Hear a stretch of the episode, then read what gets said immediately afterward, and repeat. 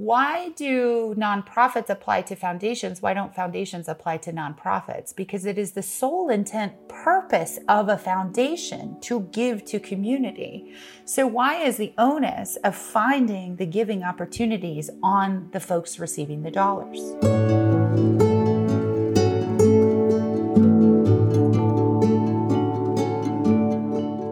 Welcome to the latest episode of our Good and Grounded podcast. It's a project that our Ground Floor Media and Center Table team created as a way to shed light on some of the biggest issues and challenges facing our Colorado community. I'm Laura Love. Our next guest recently secured a million dollars in no strings attached funding from Mackenzie Scott, was featured on the Today Show, Nine News, and in other major media outlets made DBJ's 40 under 40 list this past year, was featured by Westword as a top 10 most valuable player in Denver, and is a champion for our youth, equity, and the power of art. Welcome, Jamie Duffy, Executive Director of Youth on Record. I'm thrilled to have you on the show. So happy to be on here. It's always so funny when somebody is is reading your bio. It's funny meaning humiliating.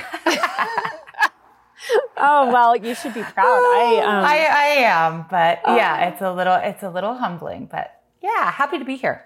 I'm so glad. Well, I had a total blast doing research on you. I did feel a little bit like a stalker, but and on Youth on Record. What a cool, cool place.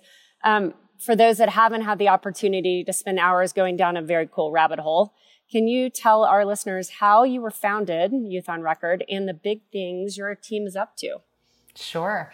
Um, so we were founded in 2008 by members of the Denver band Flobots, and these guys were very committed to harnessing the power of music and the people who love it. They're all Denver Public Schools graduates, and they really uh, they're impact artists. So they're artists who are wanting to make really good art, make an impact, and also create economic opportunities. And at the time, they they were community organizers and activists, so they said, you know, we'll channel this into a nonprofit, named it after their band called Flobots.org. At the same time, their band launched, and so they brought some of us in to um, lead and steward the organization, and that's when I got involved in 2010. So we have evolved and grown so much in my time here. We serve over 2,000 youth in Denver, Aurora, and Cherry Creek public schools. And really, what we're attempting to do is to build on a liberatory framework where music is actually a tool for community and personal empowerment and liberation. Um, and so we teach in the schools our liberatory and trauma informed framework. And then we also have a host of out of school time programs. Um, so yeah, we are uh, we are a team of all professional local musicians, with the exception of myself and one other person. I read that it's like ninety percent, right? It sure is, and it's amazing because musicians themselves have to be bold, they have to be innovative, um, they're brave, um, they are symbolically representing what it means to be a person in this human experience or human vocation, as some people call it. So, um, so it's an incredibly beautiful and robust team who come from the neighborhoods that we serve. And uh, many of them, actually almost 40% of them, are former students. Um, so this team has grown from one to 20, um, and we've grown about over 2,000% since I've been here. So that's incredible. I read, again, in my stalking moments, I read that about you. Um, so, and I also read that a decade ago you received your first local community grant for $10,000. And just recently, a much, much, much larger check just landed in your lap. Can you tell me about that experience? You know, I think I had always, in my heart and my spirit, thought one day we're going to get that call. One day we're going to get a call and somebody is going to come in with, you know, kind of angel level money. When that happened, I so I was raised, my dad is in law enforcement, and so I have a healthy amount of skepticism about internet scams. and so I get this email and I think, yeah, no way is this I mean, this isn't real. It was like we have a highly confidential donor. So in jest, I called them and just said, you know, what a weird email to get, Judy. You know, like, is this a Russian bot scam? She laughed and said, no, it's not. Also, can you agree to an NDA like right now? And I thought, all right, something's happening. They revealed the gift, who it was from. And when we talk about philanthropy and the roots of philanthropy, it's important, and I'm not the person who came up with this. I mean, Martin Luther King Jr. was talking about this that while we can recognize philanthropists for what they're doing, we cannot forget about the reasons that philanthropy exists in the first place. And those re- reasons are rooted in deep inequity, uh, white supremacy, and a system that has marginalized and minoritized the majority of um, BIPOC communities, disabled communities, women, LGBT communities. So I was really it was it was a it was sort of like a spirit test for me. Can I live those values of knowing that about philanthropy and how I approach how I recognize philanthropists in our work because they are critical to our work while also kind of taking in the moment of being gifted a million dollars. And so I knew in the moment I, I had enough, I had enough clarity to be able to say thank you for the trust, not for the money itself. And so when I say thank you for the trust, I say thank you for the trust that our organization and our container for equity and supporting the next generation of young creatives that you chose us to trust. Um, but that money belongs back in the hands of community. And so that's that's a fine line. Fortunately mackenzie scott is the kind of philanthropist who gets that and has written about that. Um, but that's a risk that i that um, talking about that is a risk with with some philanthropists. I go ahead and do it anyway um, because it's the right thing to do. And that's also part of my responsibility as a white leader in this sector is to push in a way and take the risks and take the hit um, if a hit needs to be taken. So. Yeah, I, I love that. You are bold and you are brave. And I read your open letter to community foundations earlier this year. It's titled Nonprofit Teams Are on the Brink. And you were, and I will paraphrase it because it was a beautifully, a very eloquent letter, but you asked foundation leaders to be a part of the solution by providing unrestricted multi year grants without applications, without reporting, just that blind faith, that trust that you talked about, that the community builders, the innovators will keep doing this hard, hard work. So I have to ask, how was that letter received? So there's two ways it's been received. Um, I have had nonprofit folks reach out to me out of the blue saying, Thank you, thank you, thank you. I needed to know that somebody saw me. So, on the side of nonprofit leadership, I think one reason I wrote it is so that folks feel less alone and that there is somebody out here who's saying, I'll say the thing that I know y'all are having a hard time saying. I also sent it to a bunch of nonprofit leaders saying, if you're having a hard time saying the thing, just say, my friend said the thing, so I don't have to say the thing, but will you consider the thing? So I wanted them to use it as a tool. Foundations and community foundations have reached out saying, from the foundation side, you know, this actually will help us move our trustees. So that's all really good. I also think that um, foundations are trying to figure out the how and why of this of the process.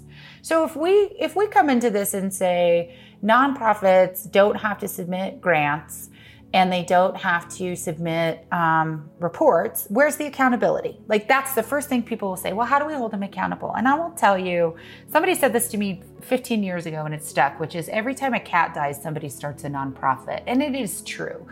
Nonprofits are across the board in this country. And, and I don't think the majority of this country understands that the nonprofit sector is the third sector and that they are far and wide, right? I think a third of Colorado employees work for nonprofits when you put the hospitals and universities in. So, nonprofit as a thing is huge, right? You've got these tiny, all volunteer mom and pop shops up to university hospitals. Accountability is important in every single sector. And I think it's not that nonprofits are not looking to be held accountable. The question is who's responsible for doing the due diligence? Why do nonprofits apply to foundations? Why don't foundations apply to nonprofits? Because it is the sole intent purpose of a foundation to give to community. So, why is the onus of finding the giving opportunities on the folks receiving the dollars? It's a question we need to start asking. Why are we spending our time and our resources when our mission is to serve the community. And your mission, foundation, is to serve the nonprofit via your dollars. So nonprofits are being taxed with this with this whole arm over here of fighting for a piece of the pie. And you know, we're fighting for a piece of the pie and trying to solve the world's most pressing issues, and that doesn't add up. Well, I have to, for those who haven't read your open letter, I love the way you closed it. And I'll just use your words because they were beautiful. Okay. Just consider yourselves an old friend we haven't talked to in a while. We promise we'll pick up where we left off the next time we're together. We're just a little busy right now solving the world's problems. Oh, and please send money. yeah. I love it. It's awesome. And I will tell you, we have a foundation, which you may know. It's very small, um, called the Get Grounded Foundation. And we actually just met this week to determine our grants uh, or to review our grants. And reading your letter truly made me think about how we do that and the reporting requirements and the grant applications. So we're a very small mountain in a very large, you know, environment. But thank you for that because it did it did make me ask some hard questions. Yeah. You know, a couple people have asked me, and this is an easy thing for anybody in foundations listening to this and small, mid-sized, large. Um, especially smaller foundations like you all, um, you know, who have a part of this as your company culture. Nonprofits actually have a lot of materials that they've created that they don't have anybody to share with. Um, we create some stuff for our boards. We create other things for our corporations. We create a whole other, all other decks for our individual givers. We create things for the schools. We create things for the foundations. Each foundation needs their own thing. There is so much material there. I think one of the easiest, most practical solutions, especially right now during COVID, during a call for racial uprising, political uncertainty, climate change, you name it. I believe the easiest solution is just let the nonprofits submit what they have. Mm. Also, I actually think that if you allow nonprofits to send what they have, you will learn more about them than in the questions you have about them because the the materials that we create at Youth on Record tell you who we are. And they're also designed beautifully, which tells you, okay, these are artists. Mm-hmm, right. Um, things that we choose to talk about in our own materials, you can tell our values are there, right? Um, so if you also allow people to send what they've already created for themselves and for their boards, um, you're not going to get people who are doing performative DEI work. Mm-hmm.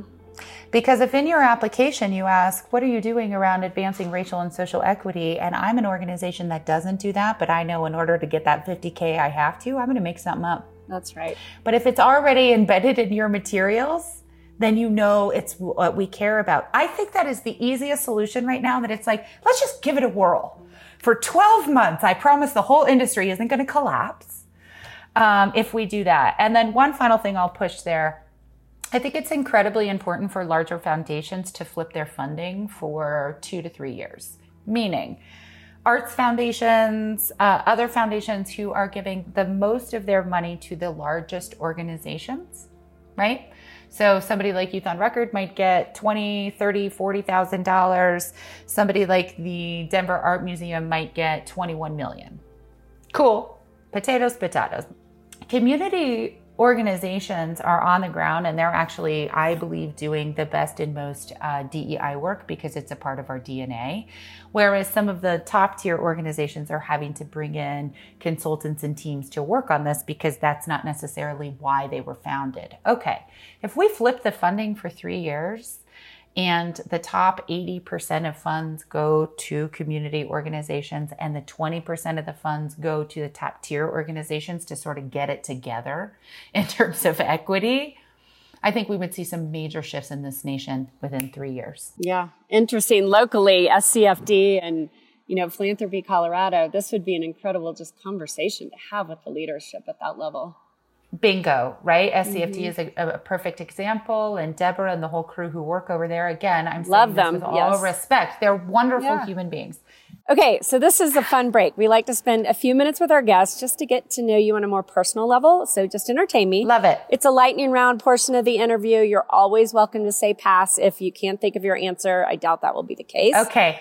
I love it. I yes. love games like this. Okay, so we'll just go. Favorite karaoke song? Oh gosh. Okay. See, I, I got to get in the mode for lightning round. Um, I, I did just recently sing a karaoke song, which is when Rizzo sings "There Are Worse Things I Could Do" from Grease. I love, I that song. It. I could. it's like she was that. like a feminist in the '70s. So yes, I yeah anything yeah something Perfect. from Grease for sure.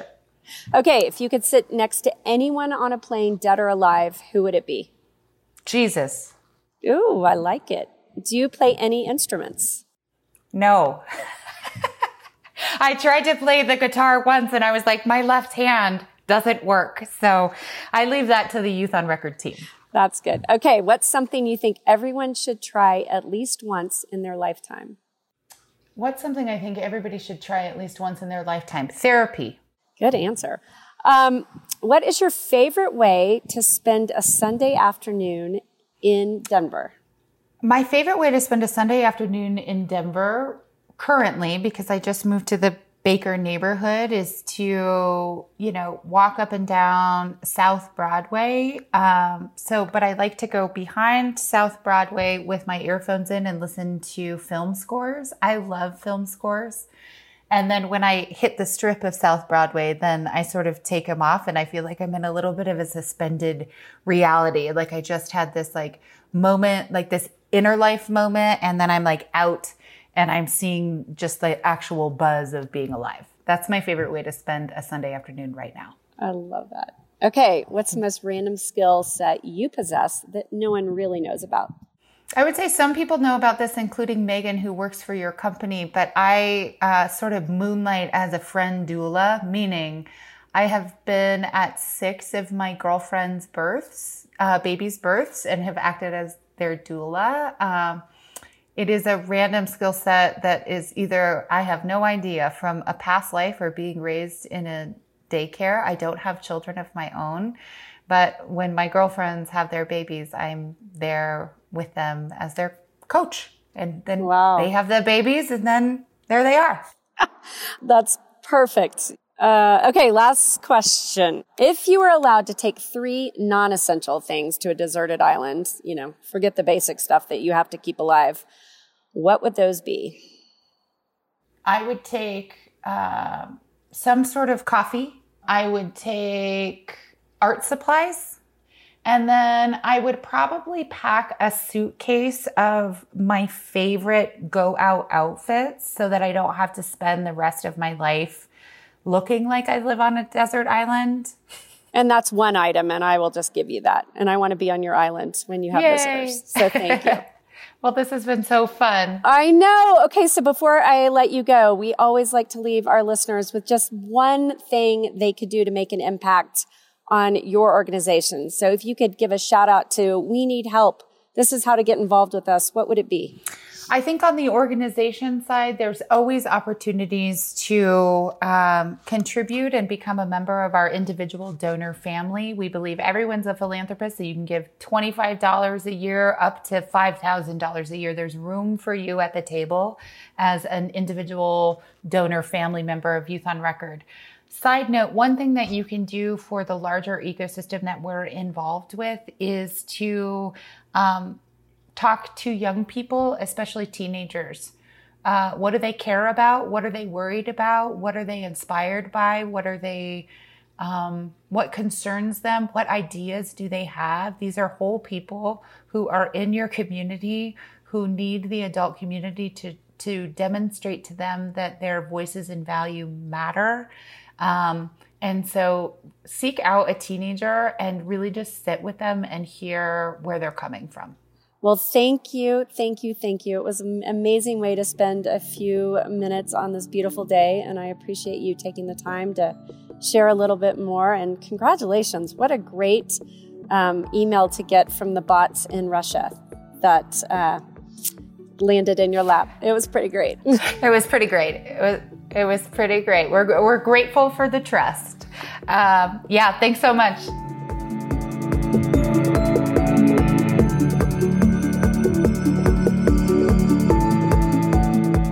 What a great episode. Um, and I always love the episodes personally that we have to do with music because uh, it's a topic that's near and dear to my heart.